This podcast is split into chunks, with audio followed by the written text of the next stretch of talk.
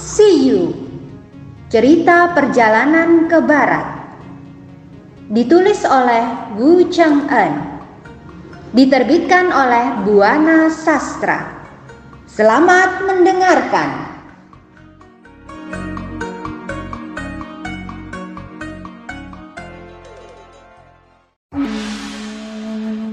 Ia langsung menuju istana cahaya.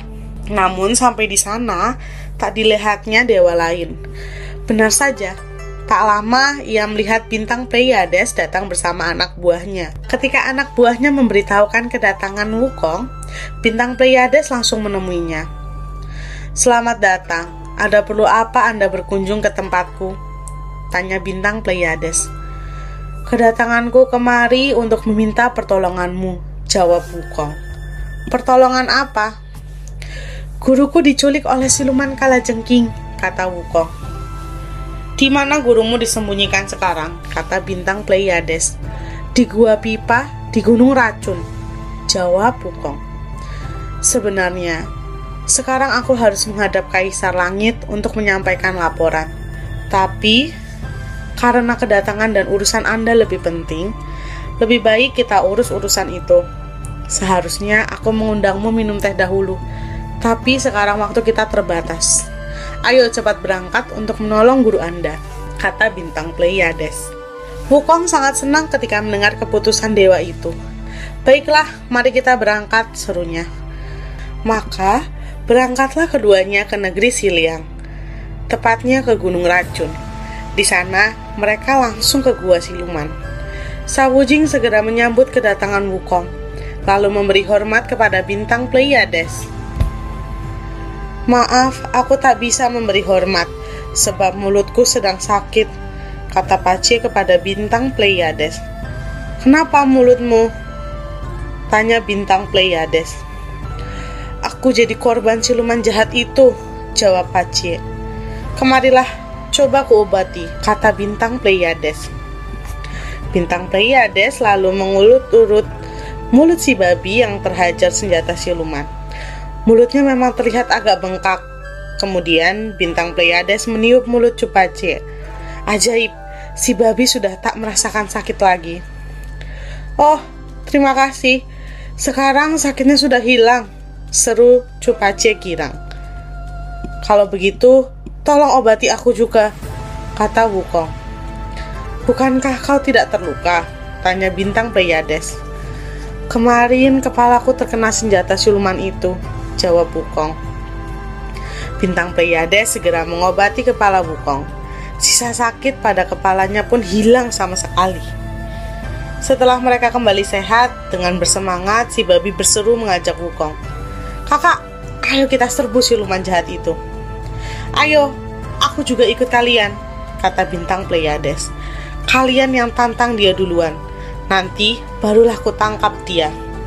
Sun Wukong segera mengajak Cupacie pergi ke gua siluman itu. Setiba mereka di sana, langsung ditantangnya siluman itu. Namun, karena tak ada jawaban, Sun Wukong dan Cupacie kembali menghajar pintu gua itu. Pintu itu kembali rusak berantakan. Kemudian mereka maju ke pintu kedua dan mendobraknya. Anak buah siluman yang berjaga di depan pintu terkejut ketika mendengar suara ribut itu. Mereka berlarian untuk melaporkan hal ini pada pemimpin mereka. Sementara itu, siluman perempuan sedang ada di kamar tahanan biksu Tang. Saat itu, ia sedang membuka tali ikatan tambang yang mengikatnya, lalu membujuk biksu Tang agar mau bersenang-senang dengannya. Selain itu, dia membujuk Tang Sancang untuk makan bersamanya.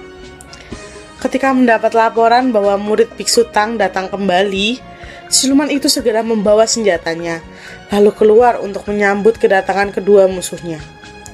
Begitu berhadapan, ia langsung menyerang dengan senjatanya. Pace segera menangkis serangan siluman itu. Melihat Pace terdesak, Wukong segera membantu mengapung siluman itu. Anehnya, ketika ia akan menyerang Pace dan Wukong, kedua musuhnya justru kabur keluar gua. Melihat lawannya kabur, ia jadi gusar dan penasaran. Dengan cepat dikejarnya kedua lawan itu. Namun begitu siluman itu keluar, kedatangannya sudah ditunggu oleh si bintang Priades. Salah, kedatangannya sudah ditunggu oleh bintang Pleiades. Sebenarnya bintang Pleiades pun berasal dari siluman ayam jago. Jadi ketika ia melihat ada siluman kala jengking, bintang Pleiades alias siluman ayam jago segera menyerang. Ketika siluman itu mengubah dirinya ke asalnya, bintang Pleiades pun mengubah dirinya menjadi ayam jago. Lalu kala jengking itu dipatoknya sampai mati. Setelah siluman itu mati, Pace tampak sangat puas. Ia segera menghampiri bangkai siluman itu dan menendangnya. Hai binatang, sekarang coba kau sengat aku lagi, kata Pace menantang. Setelah berhasil membunuh siluman kala jengking, bintang Pleiade segera pamit pada Wukong dan kedua adiknya.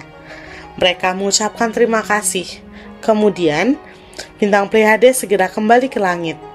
Mereka pun segera masuk ke gua lalu menolong guru mereka. Ketika Wukong masuk, semua rakyat siluman itu berlutut. Sebenarnya kami bukan siluman, melainkan penduduk negeri Siliang yang diculik oleh siluman itu. Guru Anda ada di belakang, kata mereka. Ketika Sun Wukong mengamati lebih dekat, ternyata mereka bukan siluman, melainkan manusia biasa. Ia pun segera membebaskan mereka, lalu bergegas ke ruang tahanan. Guru, teriak Wukong setibanya di ruang tahanan. Saat itu, Tang Sancang sedang menangis sedih. Ketika mendengar Wukong memanggilnya, ia girang bukan main. Oh muridku, aku selalu menyusahkan kalian, kata Sancang. Bagaimana dengan siluman perempuan itu? Tanya Sancang setelah ia dibawa keluar dari ruang tahanan. Dia sudah mati, guru, kata Pace. Ternyata dia adalah siluman kala jengking. Wukong segera mengisahkan pengalamannya kepada sang guru. Lalu, muridku, aku lapar, tolong carikan makanan untukku, kata Sancang. Kemudian Sun Wukong meminta tolong kepada para wanita penduduk negeri Siliang. Ibu-ibu, maukah kalian tolong memasak nasi untuk guru kami yang sedang lapar? Baiklah, kami akan menanak nasi untuk kalian semua kami pun sangat berterima kasih telah dibebaskan dari suluman itu. Selesai makan, Sun Wukong mengizinkan mereka kembali ke negerinya. Setelah gua itu dikosongkan, Sun Wukong segera membakarnya. Akhirnya, mereka melanjutkan perjalanan lagi.